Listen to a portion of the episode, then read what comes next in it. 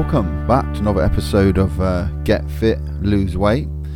I'm your host, Ross Philippe, and in today's episode, I'm going to be telling you about five gym mistakes that are making you fatter. So, if you're new here, I'm a qualified personal trainer. I've been a personal trainer for 15 years, and my mission on this podcast is to help educate and inspire you to move your needle forward on your fitness journey by answering all the questions that you may want to have asked or you're thinking about in your head. And remember, by the way, if you like the podcast, please remember to subscribe. So, five mistakes that you may be making in the gym that are making you fatter. So, I'm going to go through these. These are my top five. I put them together just now, and I hope this is going to help. So, Number one is focusing too much on cardio and not enough on weight training. So, you know, on face value, cardio may look like it's burning more calories. So, if you um, look at your Fitbit or some sort of device you use to measure calories, um, you may look at it and think, well, I've done a 30 minute uh, cardio workout and I've done a 30 minute weight training workout and it's telling me that I've burnt a lot more calories in my cardio workout and that is absolutely true. It's true to the point that for that specific time it has burnt more calories. However, um, if you compare it to the total fat burning effects on over possibly three days, you'll actually find that the weight training burns more than the cardio because you've got this thing called the afterburn effect. And if you've done a heavy weight training session, okay, you won't burn as many calories at the time, as I mentioned. However, having the afterburn effect, which lasts, you know, three days, if you've done a hard session, you actually in total in total you burn more calories in the long run from your weight training session than your cardio. Um, it's basically down to your body just just not going back to its normal state. You know, you've really worked your muscles doing a heavy strength training session. You've worked a lot of your systems, and that all burns calories longer down the line rather than just stopping around the time when you stopped your cardio session. So, you know, in in sort of summary, you have a longer effect of calorie burn doing weight training than you do on cardio. So, you know, if you are making this mistake, you know, it's it's time to change it up. Just don't focus so much on cardio. It's it's a big myth out there that you need to do loads of cardio to um, lose weight, and it is it's completely wrong. It you can do a little bit of cardio, but really focus on the strength trainings. I'm talking about you know using dumbbells and barbells, and focusing on that, and you it may be the difference you know between you getting the results you want and not.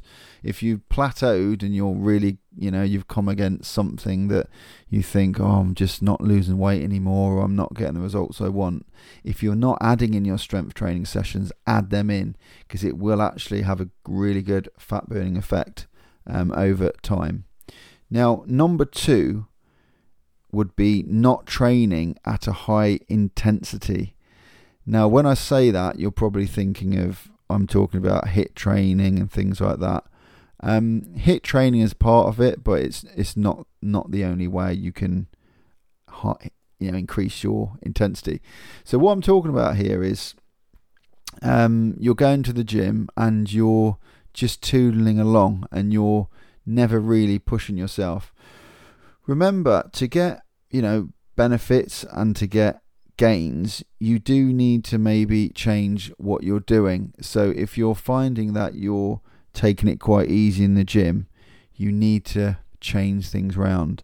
You know, you can do things like cutting the rest time down in between your rest, you know, in between your sets if you're doing weights.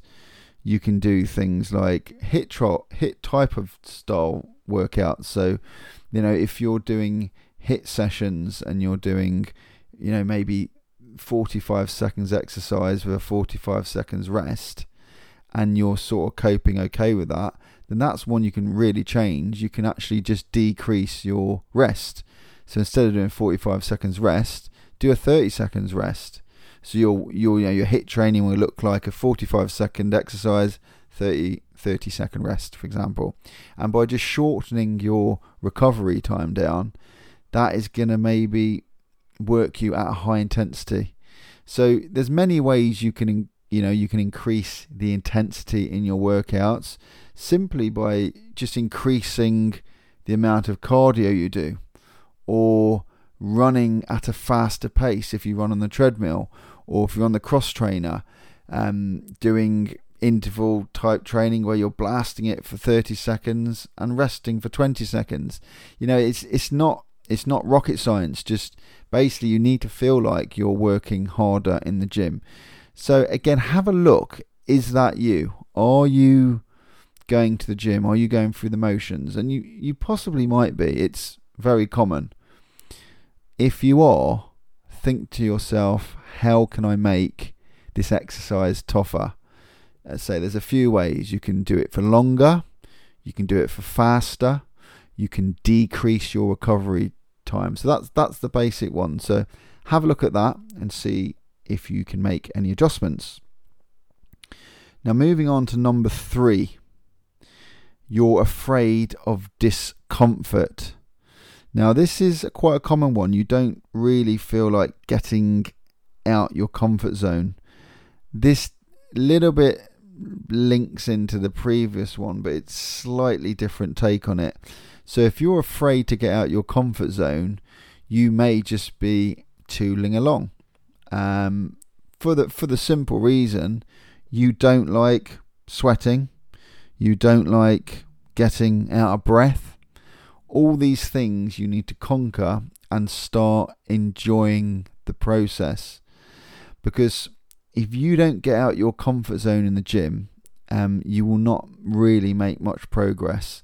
And I know some people, you know, don't like sweating or they don't like getting out of breath. But if that is you, you really need to rethink it and really just park that aside and just crack on and get on with it. You need to get out of breath. You need to feel a little bit uncomfortable. Um, that comes with just pushing yourself. And remember, you won't feel uncomfortable forever. It's only feeling uncomfortable because you're pushing yourself a little bit in the gym. And uncomfortable is good because it shows that you're pushing yourself beyond what you would normally do in the gym. And this can be weight training, this can be cardio. Just have a think, monitor yourself. Are you just cruising along on the upright bike? Are you quite comfortable because it's easy? If you're feeling comfortable, simply get yourself out your comfort zone just by increasing the pace, doing longer, adding the HIIT training. Get yourself out the comfort zone. You need to look at something uh, we call in industry, which is called progressive overload. So progressive, progressive obviously means progressing yourself, so making yourself better. And the overload is pushing or putting demands upon your body that it's not accustomed to, which in essence is getting out of your comfort zone. So think about that progressive overload. Overload your body so you're not in that comfort zone. Right, moving on to number four. Now, number four is not changing your workouts very often.